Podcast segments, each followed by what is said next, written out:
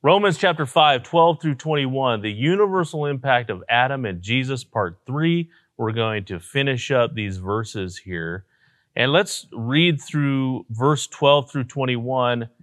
We have a long introduction. Then we will get to verses 18 through 21, where we will pick up from where we left off last week.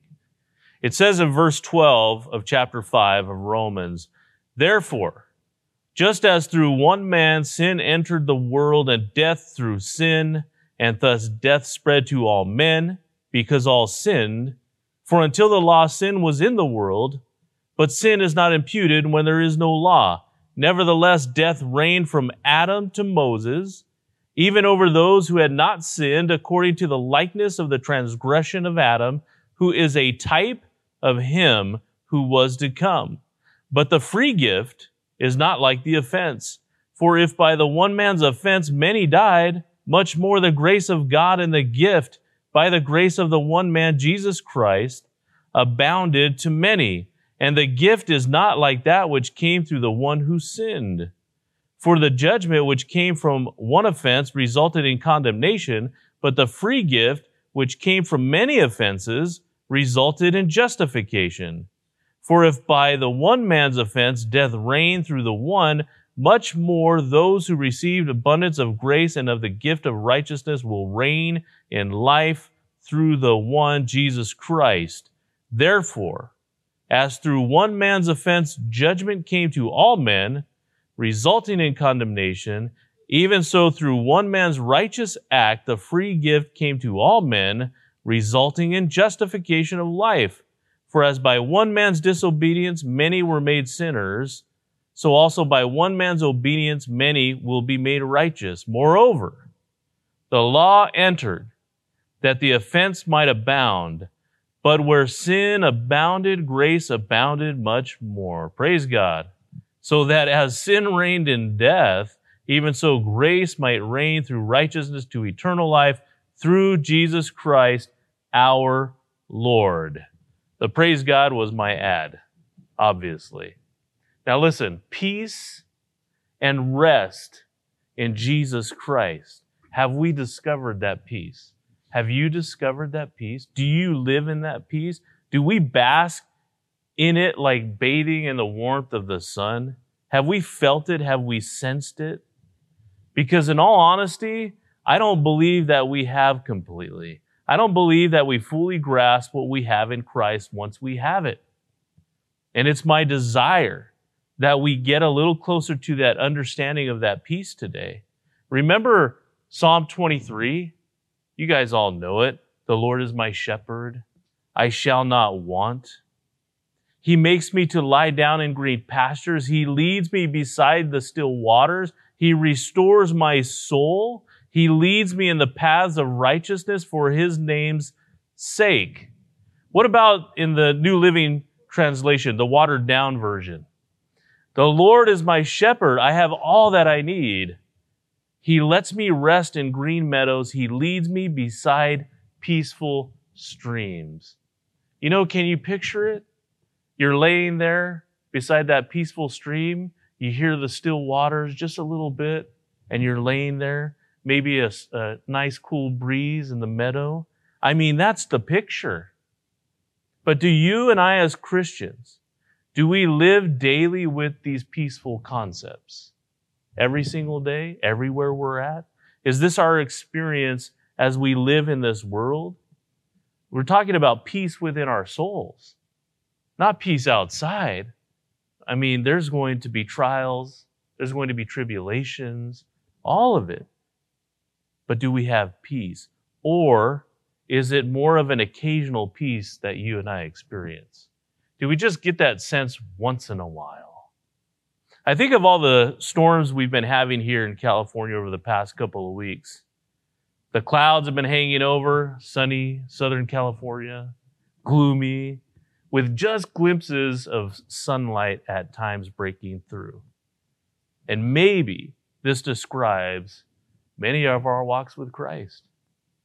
All cloudy most days with just glimpses of sunshine sometimes. Why? Because we're always waiting for the next shoe to drop sometimes. We just get brief glimpses of sunshine breaking through. Now, if that's the case, does that sound like we're laying in green meadows? Not at all. It certainly doesn't sound like we're led by peaceful streams. It seems to me that the vast majority of Christians, including myself, do not live in peace. We don't live in peace. Now, how can I make this claim? What gives me the right to make this claim? Well, we could read statistics about the state of the church all day long. We can talk about the statistics of sin, anxiety, depression, suicides, all of it, looking just like the world. And that many Christians live in constant fear of being judged for sins of the past. Constant fear of that. Or many Christians live in constant apprehension because of fear of making a mistake. They don't want to take a step of faith. Whatever it might be. And see, we don't need the statistics to show us anything. Because if you've been in the church for any amount of period, any length of time, you can see it for yourselves. Just look around the church. Don't look at each other. But just think about the churches that you've been in, the churches that you've seen, the people that you've seen there. Think about your life in the church and the many Christians you've known over the years. And I bet you anything that you can count on one hand those who have stood out above others, can't you? The ones that seem to be pillars of the faith, the pillars of that church. I mean, they're always joyful, always full of passion.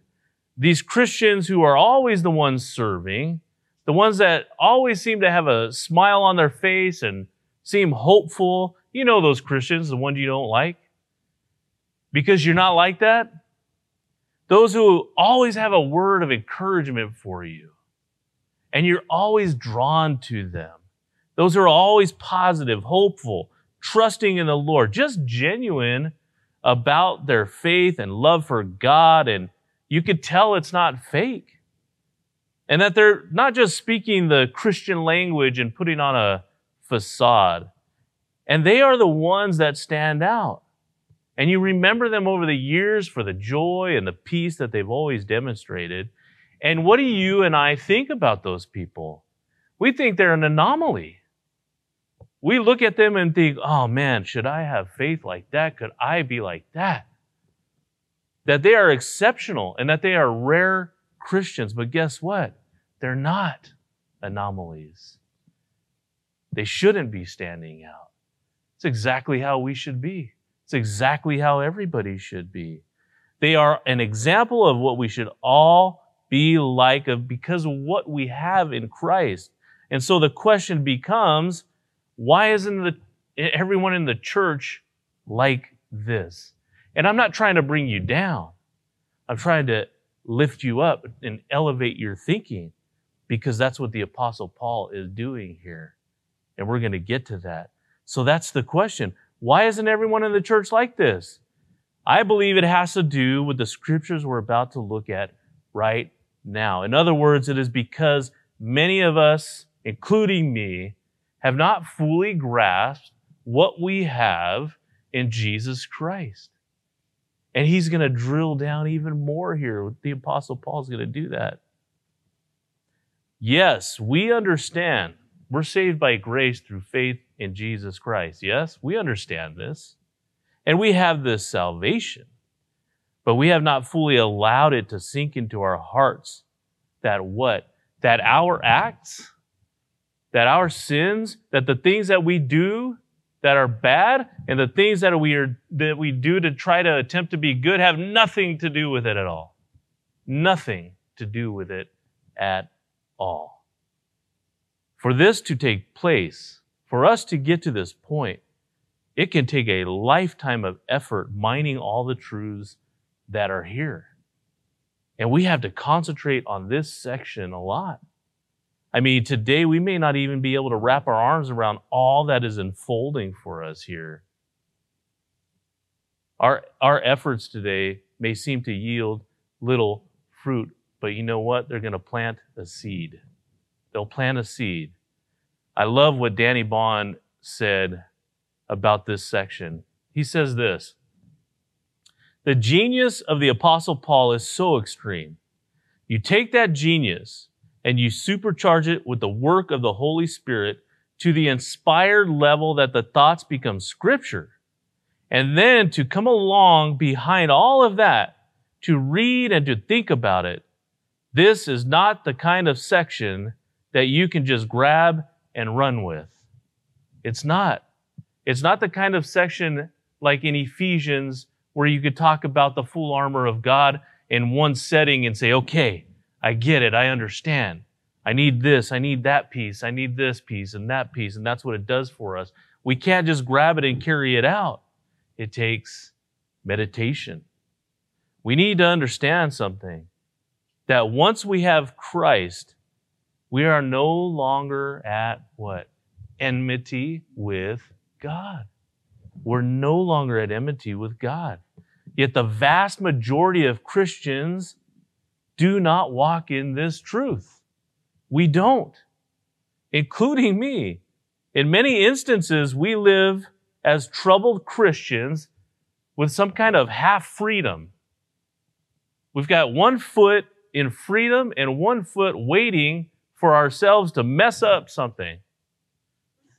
Accepting Jesus as Savior, but then always waiting for something bad to happen, always expecting for ourselves to slip up in sin, and then living with the guilt that it trails with it. Do you not live your life like that as a Christian? I have. I do. Instead of being this so called anomaly, we always seem to just get glimpses of the sun breaking through, and then what? All the clouds come rolling back in, and we get down on ourselves. Why? Why is this? One reason may be this that way too many of us live with far too little rest. And I'm not talking about physical rest. I'm talking about spiritual rest rest in our souls. We live, you and I, so much of our lives between our own two ears, in our minds.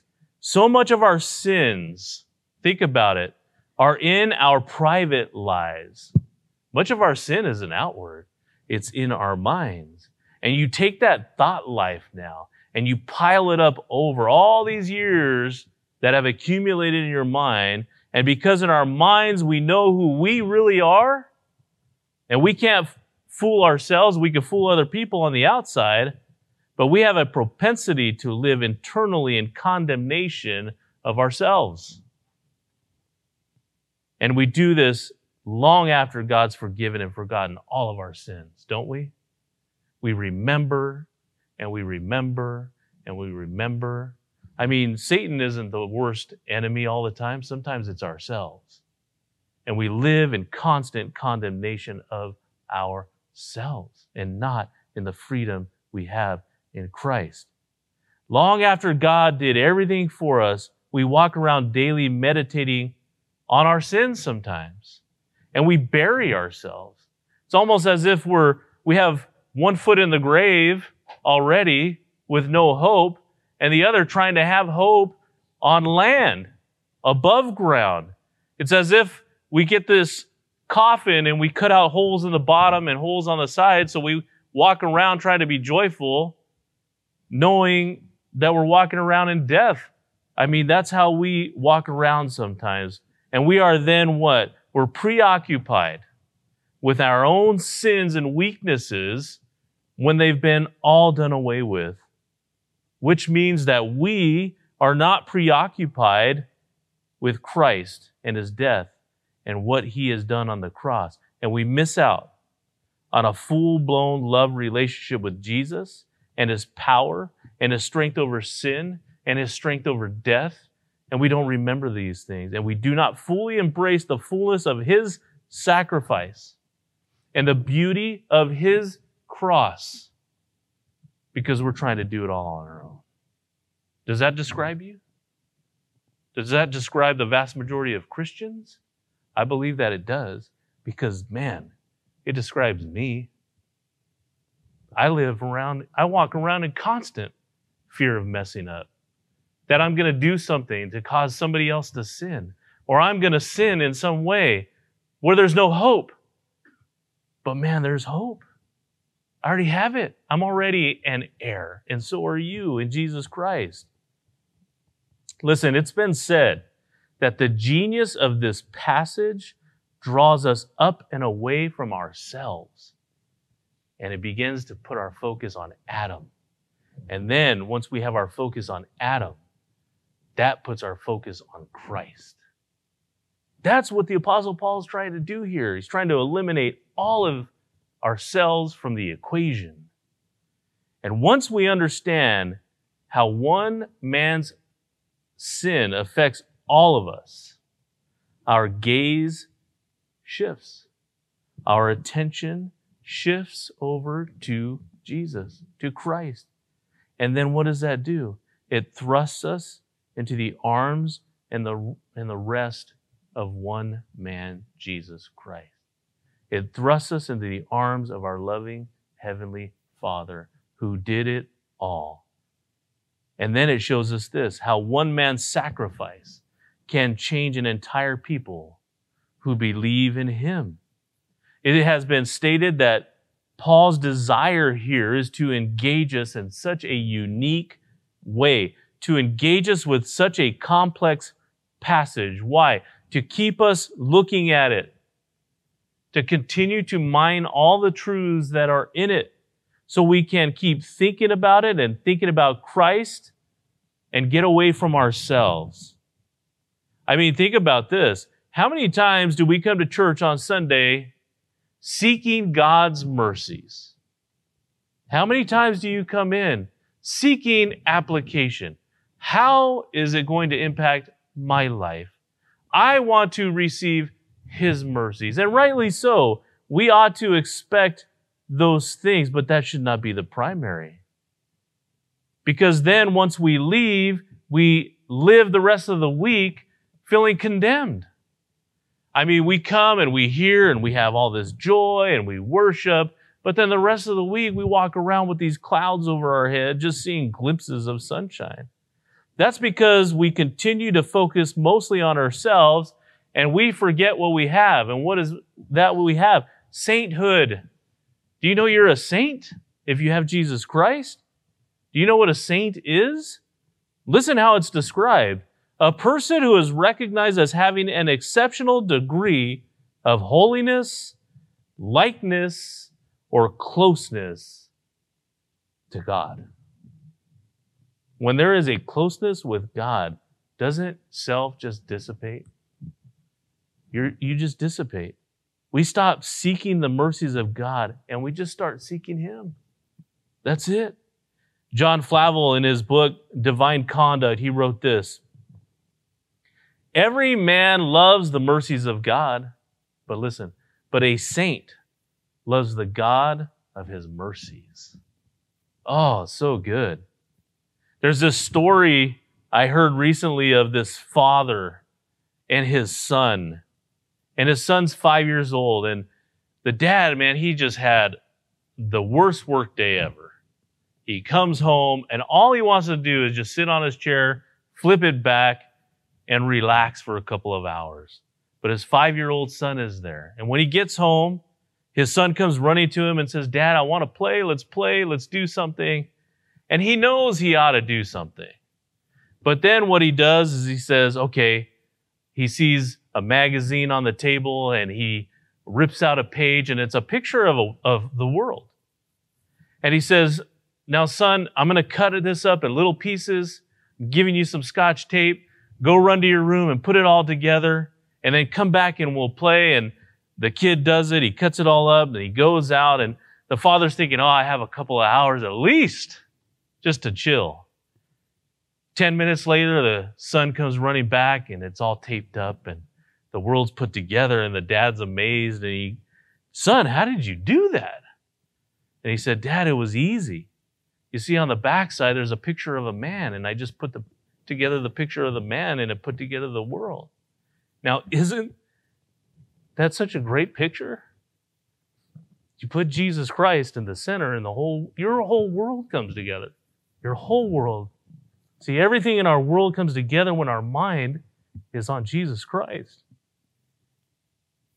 If we just put together the man, Jesus Christ, our world comes together together. And as we put together the pieces here that Paul puts together in this passage, then our entire world as Christians will come together. And it's such an important section. Yet if we continue to leave these pieces disconnected, our world will remain in pieces. We'll continue to live a life that is unmanageable and in condemnation when we're not supposed to think that way. Thinking that even as a Christian, I must do something to please God, that I have to do something. And this section puts Jesus at the forefront to take our minds away from ourselves and on to Him. I was reminded this week of a passage about Paul's life as a pattern of salvation. Do you remember this passage? 1 Timothy chapter 2 verses 15 through 17. He tells Timothy, this is a faithful saying and worthy of all acceptance that Christ Jesus came into the world to save sinners, of whom I am chief. However, for this reason I obtained mercy, that in me first Jesus Christ might show all longsuffering as a pattern to those who are going to believe on him for everlasting life. Now, Paul stops here before he goes on to the next verse and he reflects. He reflects, and then what does he do? He praises God. Listen to what he says in verse 17. Now, to the King eternal, immortal, invisible, to God who alone is wise, be honor and glory forever and ever. Amen. He can't believe in these verses what God has done for him, all the long suffering. This is a man, the one writing these passages here. Then there's no doubt in my mind that in many ways, Paul is writing about himself. He's writing about his own conversion. He's writing about all of the things that are weighing him down. You remember he was very zealous for God, so he thought. He went after men, women, children converting to Christianity, kicking down the doors of their homes, dragging them out to the middle of the street, stoning them to death, separating families, putting them in prison, torturing and murdering people. This is who's writing Romans about love. He led many into the wrong direction and into sin. Now think about Paul. You don't think he lives with that deep burden every single day and carries it around with him? I believe that he did. I believe he's very he, he knows exactly what everybody's thinking. And amazingly, he sits back and stands in awe of the grace of Jesus Christ, that Jesus could wipe all of that away from his account. All of it. And now his life is completely turned around. Turned in a way that now he has the opportunity to lead people in the right direction. And that same fervor that he spent in the wrong way now empowered by the Holy Spirit, leading everyone correctly. That's what makes the impact of this passage so engaging, is that he was the chief of sinners. And all of this is not only for him, but for us. And I stand in amazement at where the Apostle Paul has brought us to.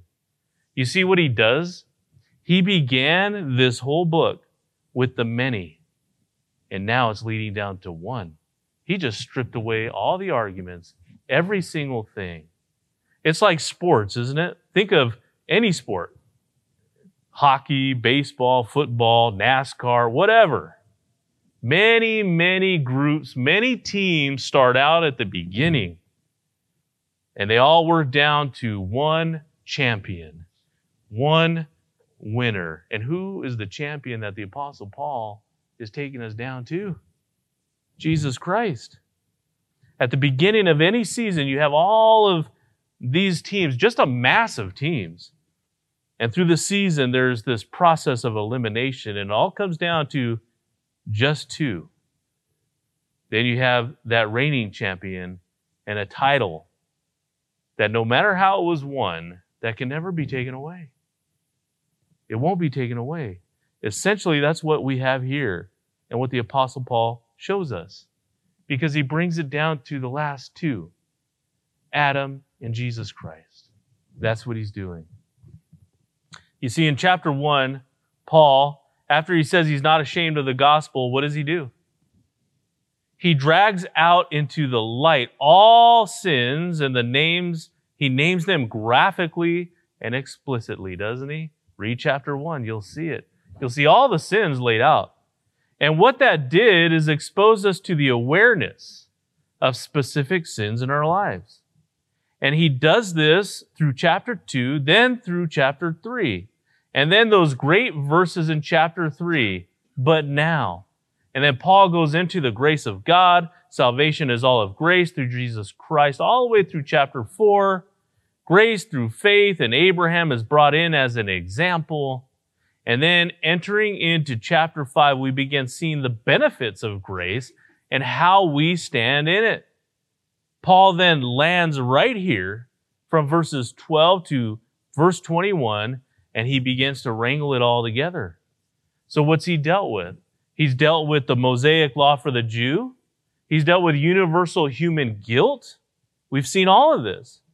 And he had to deal with all of this so the reader can unplug now listen to this, so that we can unplug from all we thought we knew about God. We have to unplug ourselves from all we grew up believing and knowing and come to the Bible for the truth. And now, here, the Apostle Paul stops dealing with our sins and begins dealing with one sin and the one that caused it all. That's what he's getting down to. That's what he's drilling down to. Now imagine you and I sitting down at the table across from Paul, and we're just having a conversation. And in that conversation, he says something like this Now I want you to stop looking at your sins and your life and begin looking at Adam and his life and his one sin. Okay? And now I want you to understand that the focus here. And the focus always is not your sins, but Adam's one sin. And the reason why I want you to focus on this is because I want you understand, to understand this that your acts of sins are disconnected from his one sin, but that his one sin is not disconnected from you. In other words, Paul wants us to focus on the act of one man that had such a significant effect on our lives. The effect of his action on my life when I wasn't even there. When I wasn't even there. So that when I can understand that, then I can understand the effects of another man. An act that Jesus Christ did for me, that my acts of sins or my good deeds, listen, are disconnected from his one deed on the cross. But his one deed, dying on the cross, is not disconnected from me once I receive him. Got all that? This is the comparison, the contrast between the two lives. And Paul, he began like all these sports teams with the many and all of us, and now narrows it down to the two men to show this monumental point. And a point that, when we understand it, allows us to walk as those we consider to be an anomaly of peace, a point that brings full liberation to us in our Christian lives. And we'll have more sunny days than cloudy days. And the point is this that one man's sin affected us all when we were not even there to perform any acts of condemnation to ourselves. We weren't even there, yet we're in it. But in turn, one man's act of salvation, if accepted, affects us all in salvation when we were not even there to perform any acts of righteousness. That's the point. That's the point. Jesus has the crown and the trophy and that title that can never be taken away. And what all of this does is help us, helps us stop trying to pacify our guilt in our minds with some kind of acts or good behavior. Because we can't do it. We just can't do it. Jesus did it already. It helps us focus on Jesus Christ and his one act that already did that. Now that is liberating. That is peaceful. What peace this should bring to each one of us if we walk in this way, if we've not understood this. Now, it's been said that what we have here in these next few verses, or in all of these verses, is a challenge to our intellect because we must first understand something intellectually before it can sink down into our hearts. But once it sinks into our hearts, we have received it, then it begins to become part of our lives. And that's when we be, can begin to come to a place in our lives when we can enjoy the truth of the gospel. That's why we have to continue to meditate on all that is here so that we can walk liberated in what Jesus Christ has done, not what we have or have not done. Now, I want to take you back real quick to verse 13 for a few moments. We briefly touched on this in our current series. In verse 13, what does it tell us? It says, For until the law, sin was in the world, but sin is not imputed when there is no law. Now, although we briefly touched on it, I don't think we gave it due justice because as I stated before, this verse is not the main focus of the chapter. It is the main distraction though, and people get caught right here in this verse. Because at first glance, it makes it appear that if there was no law given, then God can't or does not hold you accountable. And that's not what it's saying. Then all kinds of distraction, uh, distracting questions come in about, you know, what if this person's never heard the gospel and how about this person and that person? And that is not the main point of the chapter. I like what John Murray said. He says, he's an, an English Protestant minister in the 1700s, and he wrote this. Yet from Adam to Moses, death reigned even over them that had not sinned after the likeness of Adam's transgression. Over those who, unlike Adam, stood outside the pale of special revelation and did not therefore openly and willingly violate a clear and positive command of God. Paul's assumption is that this universal reign of death cannot be explained except by the transgression of an expressly revealed commandment. And since that cannot be laid to the charge of each and every member of the race, the only sin that can account for it, for it is the sin of Adam and the participation of all in that sin. And the concluding clause of verse 14, Adam is said to be a figure of him who was to come. It is because Adam's once act of disobedience is imputed to others whose activity, who was not personally and voluntarily engaged in its performance, that is here described as a type of Christ. For as the sin of Adam was the ground for our condemnation, so the righteousness of Christ is the ground of our justification. Adam's one sin sufficed to ruin the race, but Christ's obedience conferred righteousness upon his people. Just as death reigned over those who did not sin after the similitude of Adam's transgression, in other words, we weren't there, yet it spread to us. So the apostle is chiefly inter- interested in demonstrating that men are justified who do not act righteously after the similitude of Jesus Christ. We weren't there. Yet Jesus says, You've been crucified with me once you accept me. I wasn't there to perform any righteous act. So my what's he's trying to do? Unplug me. Unplug me from my good deeds, my bad deeds. He's trying to say it's a separate issue. He's going to deal with that in chapter 6, our conduct. But he's trying to get us to separate ourselves from these things. So, in other words, what John Murray is saying is that our works do not enter anywhere in here. Anywhere. You can't do that. What the Apostle Paul is doing is disconnecting us from any works. And why is this such a critical point that we review once again? Because I bet you you're sitting there thinking to yourself, I don't get that though. There's got to be something good that I have to do. There's got to be. And there isn't. And it's so frustrating. What a frustrating mercy that is, though. That's such a critical point, though. Think about it with me. How much of the world grows up in traditional religion that teaches works righteousness? How much of it? I mean, think about it in your job, even. If you do good, you get paid, you get promotion, right? That's the way of it. That's the way of the world. But it doesn't work that way with the Lord. And He's trying to separate those things from our thinking. I mean, name your religion. The Roman Catholic Church, Mormonism, the Jews, steeped in it from birth, embedded in their minds and hearts.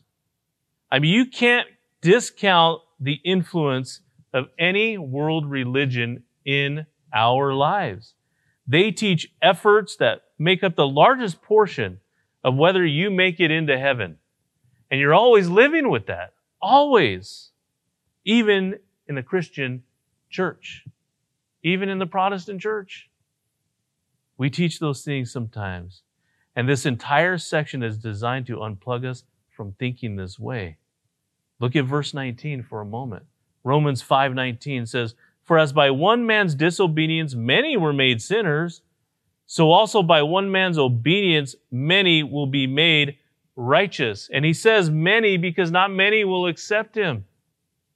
But when you do accept him, you're made righteous because it's not anything that you've done.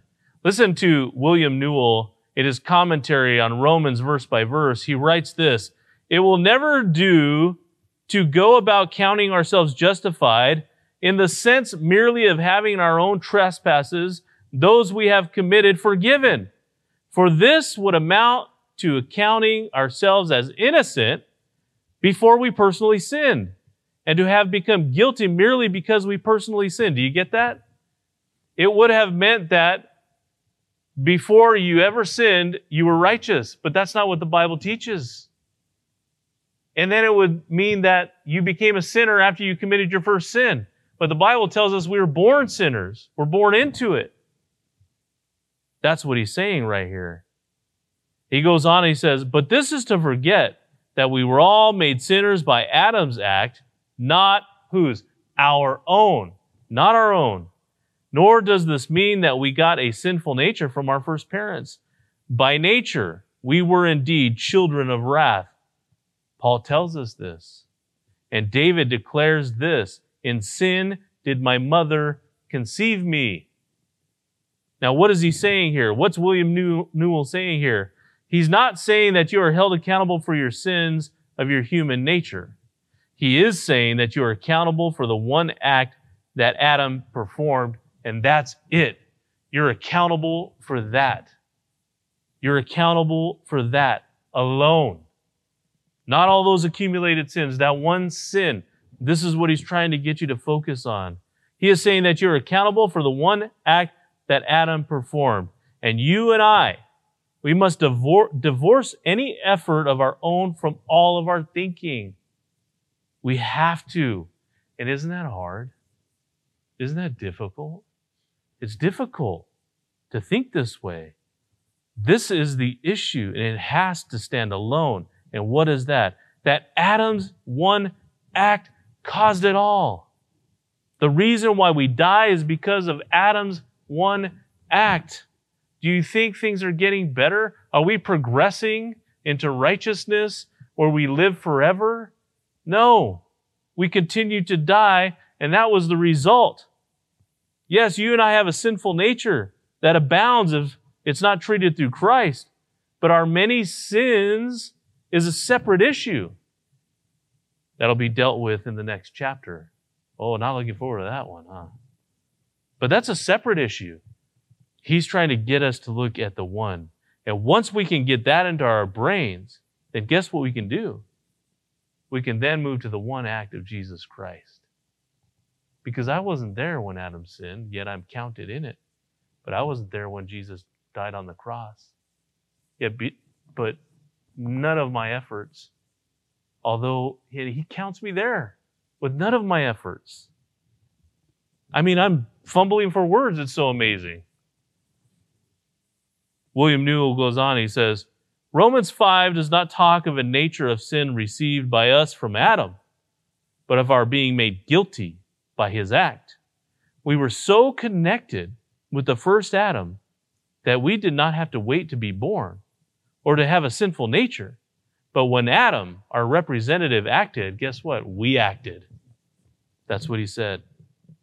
In John Witmer's commentary on Romans, he references another illustration in the Bible about this. A scripture that gives us another illustration of the same fact. William Newell cites the same reference, and it's found in Hebrews 7. It's about Melchizedek, about Levi and Melchizedek. Abraham, Abraham's great grandson, Levi. Listen to this. William Newell writes When presenting the superiority of Melchizedek's priesthood to Aaron's, the author of Hebrews argued that Levi, the head of the priestly tribe, who collects the tenth, paid the tenth through Adam, because when Melchizedek met Abraham, Levi was still in the body of his ancestor. What is that saying? Levi paid tithes through Abraham and he wasn't even there. That's what he's saying. God says of Levi, who was not even born yet, whose father was not born yet, whose grandfather Isaac was not even born yet, that Levi paid tithes through Abraham and he wasn't even there. And this is the same concept. Once we get it, once we get it, guess what? It's there permanently. It's starting to sink into your minds and into your hearts right now, and it will be there permanently. So, the entire point of this section is to show what? That a representative acted on our behalf, even though we weren't there. And the act involved everyone connected with him. And if we can understand this, it will affect our relationship with Christ permanently. All of this is because of Adam's one act. And he is a type, it says right here. He's a type or a contrast and understanding this will help us in our understanding with Christ.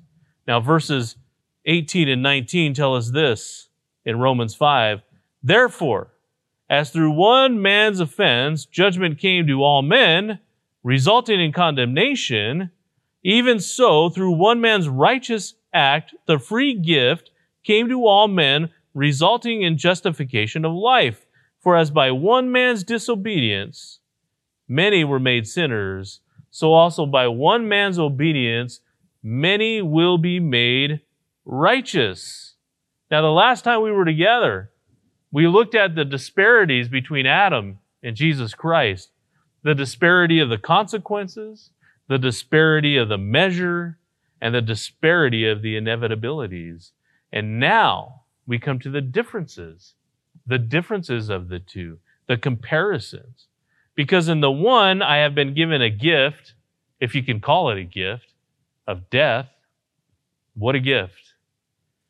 The other gave life eternally. So we understand now that God declared in the Garden of Eden, hey, you eat of what I told you not to eat, then you die. That's it. Everyone with you will die. So we have that clear, yes? We understand this. But now this brings up some questions, doesn't it? What questions? Well, how is this fair? I didn't ask for any of this. I didn't ask even to be born. I wasn't there saying, hey, I want to be born into sin. And if I asked to be born, I certainly wouldn't ask to be born into sin. Why would this happen? In fact, you might be thinking to yourself, if I was there, I would have made a different decision. I would have made the same mistake he made. But yeah, you would. I mean, you could say, if this is true, then I can't stand Adam. I hate Adam. Don't you think that sometimes? Like, how is this fair? Man, what a jerk that guy was to do all that. But listen, doesn't God work out everything for his good? For his good. Listen, I heard someone quote Warren Wiersbe on this subject. Really, really good. He says this Skeptics sometimes ask, Was it fair for God to condemn the whole world just because of one man's obedience? The answer, of course, is that it was not only fair, it was also wise and gracious. To begin with, if God had tested each human being individually, the result would have been the same disobedience. But even more important, by condemning the human race through one man, Adam, God was then able to save the human race through the one man, Jesus Christ. Each of us is racially united to Adam as his offspring so that his deed affects us. Now think of the fallen angels. Fallen angels cannot be saved because they're not a race. In other words, God created each, in, each angel individually, and angels don't reproduce. They do not give birth to other angels. So he goes on. He created in, angels individually. They sin individually. They are judged individually. There can be no representative to take their judgment for them and save them. But because you and I are lost in Adam, our racial head, we can be saved in Christ, the head of the new creation.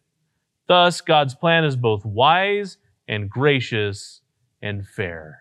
And now we can sit back and say, man, I thank God for Adam because now I have the opportunity of salvation through Jesus Christ.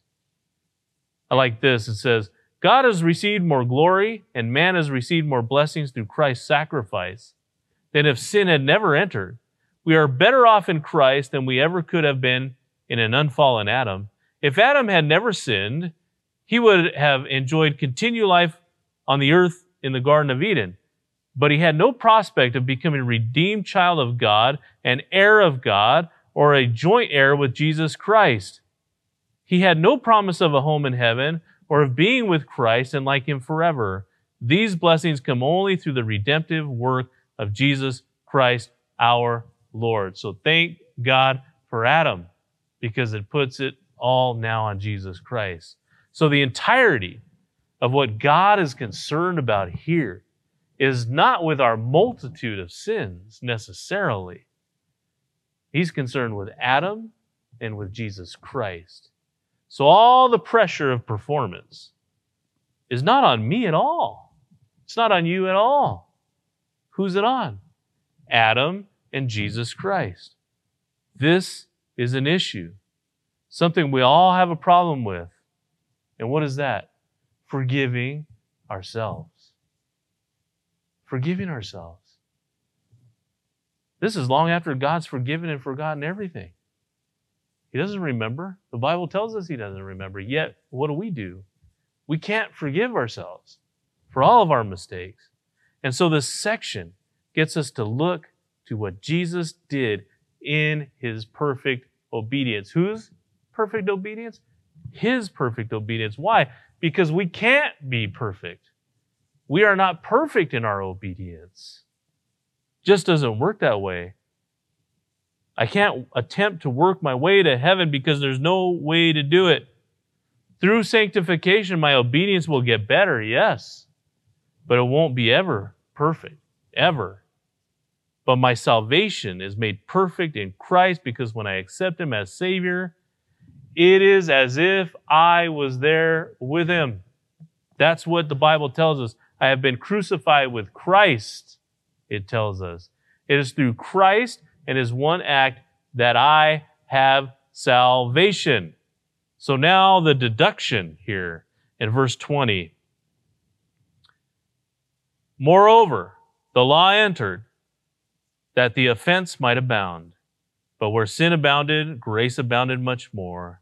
So that as sin reigned in death, even so grace might reign through righteousness to eternal life through Jesus Christ our Lord. So we have seen the disparities, the differences, now the deduction. In other words, the conclusion to all of this as Paul wraps up his entire point. So sin was already there all along, already in the world. It just entered through Adam. We talked about that.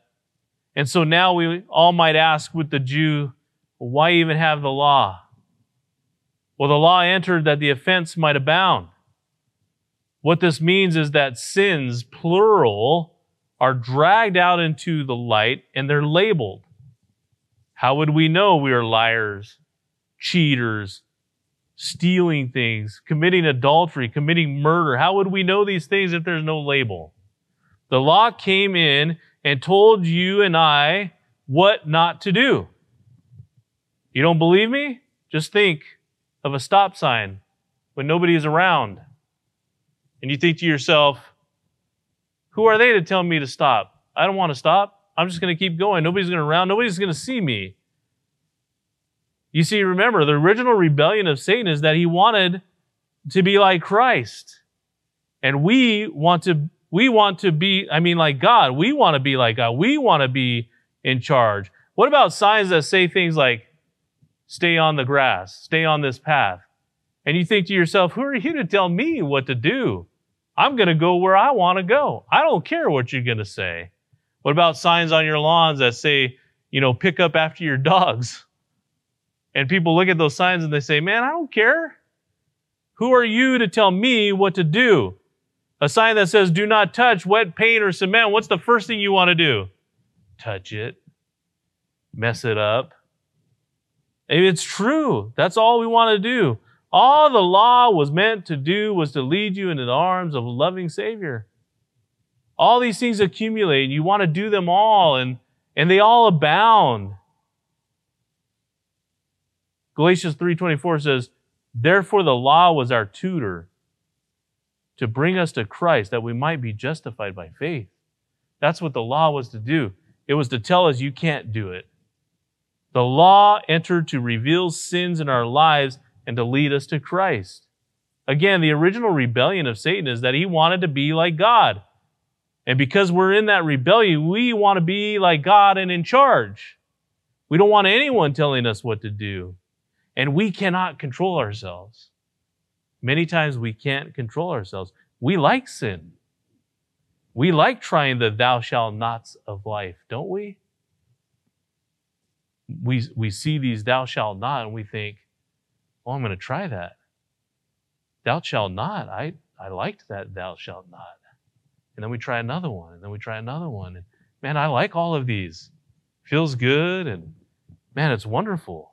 We like to do that, but we realize something that as it snowballs down the hill, we can't control them and we can't get out of them. Think about your sins, those things that are addictive, that have a hold on you and that you just don't want anymore doesn't have such a grip, you can't do it. You can't get out of it. But you have to come to the Lord because He can do it. So the offense abounds because the law makes us realize how much we love sin. But where sin abounds, there's good news. Grace abounds much more. You know what that word abounds means here? It means to overflow. It's a constant overflowing, a constant pouring out. That grace of God where sin abounds, grace abounds much more. It just overflows and covers all that. Let me explain to you what this overflowing or abounding grace is. Listen, the nation of Israel, they're the chosen nation, aren't they? Chosen by God Himself, blessed by God like no other nation. In fact, so much so that God said, Whoever blesses them, I will bless. Whoever curses them, I will curse. That's how much He blessed them. So, when Moses goes up to receive the Ten Commandments, what were the people doing down the hill? Somebody comes out and says, Hey, you know, I got a great idea. Let's make this golden calf, and that's the gods who saved us. And then they get into this whole debauchery this big old party. They were down celebrating other gods in complete debauchery while Moses is up there seeking God and the Ten Commandments. You would think they were down there just praising God and worshiping. No, they went off on their own. You see that? Then, listen, throughout their history, what did they do? Turn their backs on God, came back to God, turn their backs on God. You ever read 1st and 2nd Kings, Chronicles? This king was good. This king was bad. This king was good. This king was bad. Over and over and over. Throughout their history. What is that? Sin abounded. Sin abounded. They accumulated so much sin that what? God had to come down himself. And they were in sin so much, they didn't recognize Jesus Christ. And they put their Savior to death. Why? Because they wanted to be in charge. They don't want anybody telling them what to do. That's like the first sin. They wanted to be like God and in charge. They crucified Christ on the cross. They didn't only crucify him, they tortured him. They spit on him. They beat him. They mocked him. And although, listen, their sin abounded, grew over time, what abounded much more? Grace. Why? Because even after all that, a bloody, spit on, Jesus Christ nailed to the cross, what does he say? Father, forgive them. They don't know what they're doing. Father, forgive them. After all of that, all of their history, what does he do?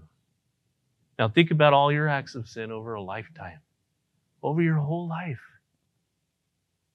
If you are in Christ, guess what?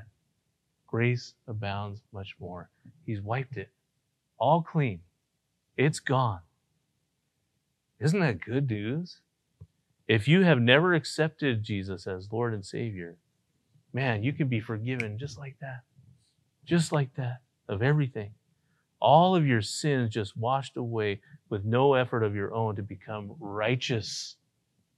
They didn't do anything righteous, yet Jesus died on the cross still for them after all the years.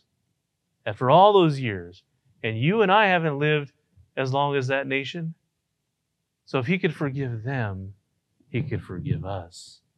And listen, our personal acts of sins or efforts to appease our guilt are what? They're disconnected from the original sin and salvation through grace. And this is his entire point. The one man's sin, Adam, was performed when we weren't even there. Likewise, Jesus' one act saves us when we weren't even there but he accounts it as if we were. It unplugs the thought that I had or have anything to do with it. This is the most freeing and liberating truth of any believer in Jesus Christ. And once we have it, man, we will have that true rest, won't we? We will truly be laying in green pastures and being led by still waters and peaceful streams, resting and bathing in these truths will set us free. Are you resting and bathing in those truths? I want to do that. I hope you want to do that. Let's pray. Father, you're so good and you're so kind and you're so gracious and you're so loving. The Bible declares it. You are not a God who seeks to kill anybody. You're long suffering, you're patient, you're kind, and you desire relationship with us. It's not a list of do's and don'ts. It's just what a belief in what Jesus has done for us. His blood shed for us on the cross, my salvation through that, through your grace that abounds so much more. Lord, I pray that we walk today in full freedom in the knowledge that we have just received. May it now just sink down deeply into our hearts, embedded into our lives, so that, Lord, we can walk in this freedom out of the grave, Father, into your loving arms. And we praise and thank you now. And it's in Jesus' name that we pray. Everybody said, Amen. God bless you. We'll have one more song.